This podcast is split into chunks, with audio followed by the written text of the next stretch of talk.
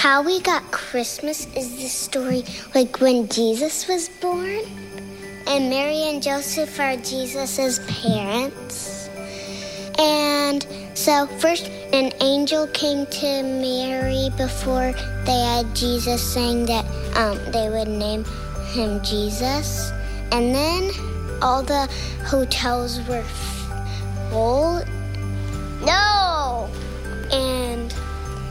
Came to a stable with like farm animals in it, like um, pigs and cows. Moo!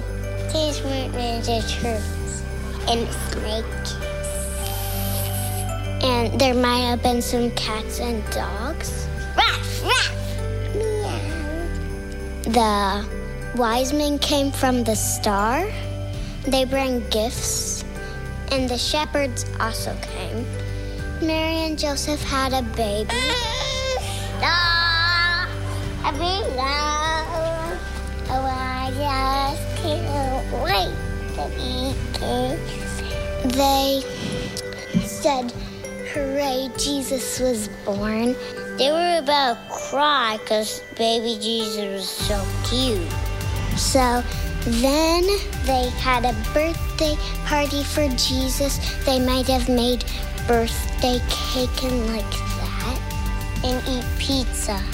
They were just like celebrating Jesus' birthday as a traditional thing. The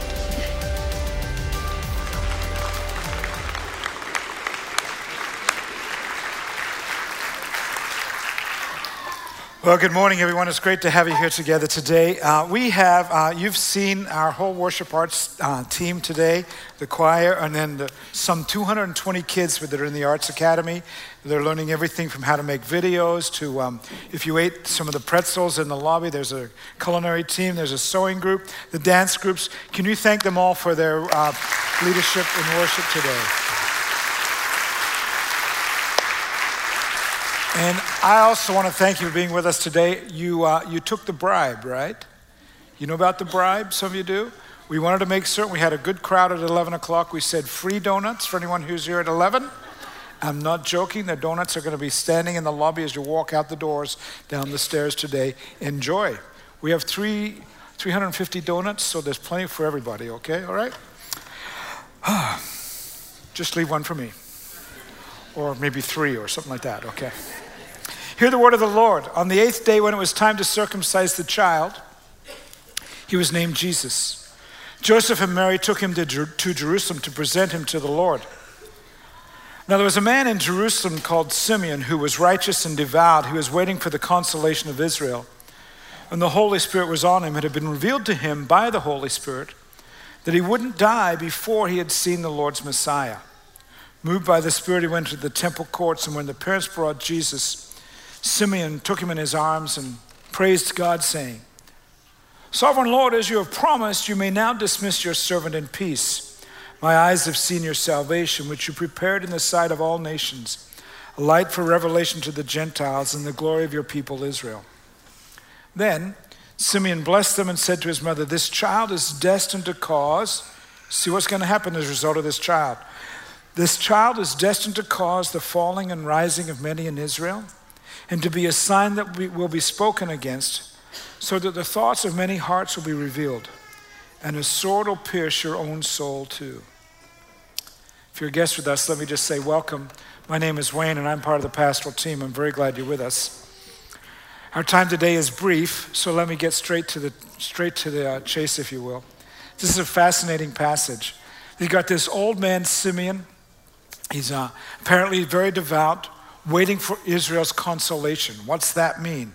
He also understands that he's not going to die until he sees the Messiah. And he expects to see a Messiah. Yeah, but who would expect to see a Messiah in a baby, a, a baby just a few days old? How is a baby going to bring consolation to a nation, let alone to not only the people of Israel, but he says a light for all the Gentiles? How is a baby going to bring consolation? Another word would be comfort.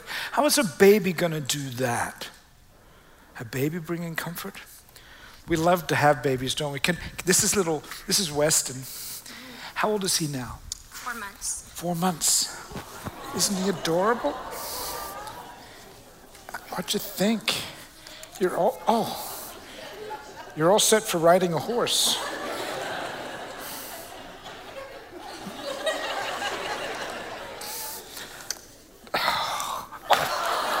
Okay, okay, we'll just hold this for a little bit. What do you think? You know, when you have a baby, I remember when our kids are born, we have two children, Jacqueline and Benjamin. They're grown with their own babies now. And I remember when their baby, when they were born, how scared I was, to be honest. Some of you who are parents will remember this. Look, there's daddy. He wants your photo. Your first time on stage. You're scared that you're going to be able to provide everything they need. You're going to get them to the right school and to the right, you know, the right, are they going to have the right input in their lives? And you're going to be able to afford them and all that sort of stuff. And then we had grandchildren. Oh, it's way different. It's if you've never had grandkids, try it. Skip the kids if you can and just go straight. We had three grandbabies all at one time. Uh, in, the, in, the, in the late 2016, we had twin boys and then a little girl. And they would show up at our house at this age and younger. And when you've got three all that age, one of them is going to be fussing at some point. And so we'd be eating dinner, one would be fussing or whatever. And I would simply go, hey, hey, how about if I, you all eat, I'll go hold the baby. And I'd take that baby, and uh, it'd be so different. I wasn't responsible to feed him or her, or to make certain they got to the right school. Any, none of that. You know what? We know what grandpas do? You go in the corner so no one can see you, and you cry over them. And instead of God giving them the right school, it's like, God, bless this child. Bless this child. May the comfort of God always be found in him or her. May this baby know Jesus buddy, I pray you always know Jesus. There's something about holding a baby that seems to bring comfort to us, and yet at the same time, you go, okay, what about this baby that's going to bring comfort to the whole world? How's that going to work? Everybody wants to hold the baby, right? Watch the screens and see what it looks like.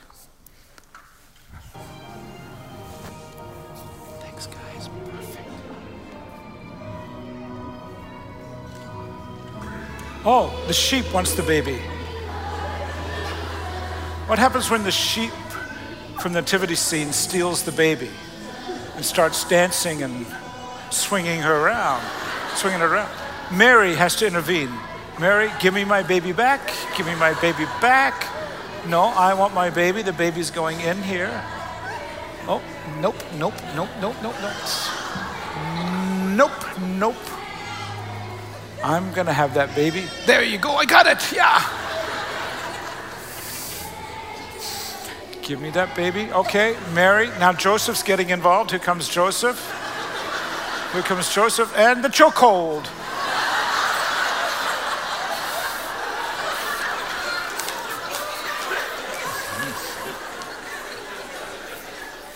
Apparently, holding a baby brings a great deal of comfort. It's worth fighting over. Is that consoling? What does it mean when it says that Simeon was waiting for the consolation of Israel? He's waiting for the comfort of Israel. Here's, remember the story where we are 2,000 years ago? Israel is in the middle of the Roman occupation, and they're wanting somebody to bring freedom from that, and yet Jesus brings freedom in, a ways they don't, in ways they don't understand. Let me see if I can explain, this, explain it this way. Simeon's story has fascinated people for the last 2,000 years. And um, take a look at this painting that was done by the Dutch master Rembrandt, okay? He painted this at 25 years of age. Look at that. And uh, first of all, I didn't expect that that's what Mary was going to look like. She looks a little old in that painting, if you ask me. Oh, it's not the picture of beauty that I anticipated, but nonetheless, what I really like about the richly ornamented um, robes and the light coming down from heaven. I love Simeon looking to heaven for light. Remember in the passage we read, Simeon saying this song to the baby This baby is a light for revelation to the Gentiles, where the Gentiles are going to understand the stories of God, and the glory of your people of Israel. That's what's going to happen as a result of this baby. And that's what the followers of Jesus have discovered in the years, decades, and centuries since. We've discovered that through the coming of Jesus Christ, we experience the light of God in our lives. We, we've experienced the comfort of God in our lives for the sake of our own sin. It's forgiven. And yet, who are we kidding? At the same time, we wait for the full comfort of God as Jesus' light and peace will eventually rule over evil, not only in our lives, but over the entire cosmos. Simeon says there's consolation, there's peace, there's comfort for Israel, for Gentiles, for all people, regardless of race or ethnic origin. And Simeon figured out how that was going to happen. This is what he said to Mary This child, this child, this baby that I'm holding, this child is destined to cause the falling and rising of many in Israel and to be a sign that will be spoken against so that the thoughts of many hearts will be revealed. It's through this child that we can, will examine our own thoughts and our own hearts. And then he says something very interesting and distressing. A sword will pierce your own soul too. Somehow or other, Simeon knew that Jesus was going to die and that it would cause great anguish for Mary, and yet in that anguish, Jesus died for the sins of the world. And Simeon realized that our comfort would involve Jesus piercing. Can I take you back to the, fo- to the pic- painting again of Rembrandt? The one that he painted when he was only 25 years old. Called Simeon's Song of Praise. He, he went on in the years later to go through all sorts of subjects that he would paint. He did what other 25 year olds do. He got a career going, he got married, and he and his wife began having children. He had four children. Do you know that Four of the four, only one lived past childbirth and past infancy. They lost three babies. His wife died giving birth the fourth time. The only one who survived was a little boy by the name of Titus. Titus lived to be 27 years of age when he too died. Rembrandt was in his 60s by then, a broken man at now the death of all four children, including his adult son. And he died a broken man just 11 months later. Done in. Except for what was found, if you will, the last painting he ever painted. If you, found, if you realize this, what was found on his easel, it's another version of Simeon. This time, though, instead of all the richly ornamented robes and the light, who do you see? You see an old man holding a baby. It's not Rembrandt painting himself, but it certainly sure looks like his, the story of his life, doesn't it? Here in the loss of four children, Rembrandt has turned to the story of the, of the comforts of Scripture. Simeon blessing the baby Jesus. What did Simeon discover? he he discovered holding the baby that, hey, this is going to be the comfort for all people. What did Rembrandt discover? This baby born Jesus Christ, the Messiah, is where I find the comfort for my soul in the midst of all that I've faced. Friends, I would declare for you today there's comfort in the baby, there's consolation in the baby, there's the light of God Almighty found within the baby, Jesus Christ. Would you pray with me, please? Father, I thank you for the coming of Jesus Christ.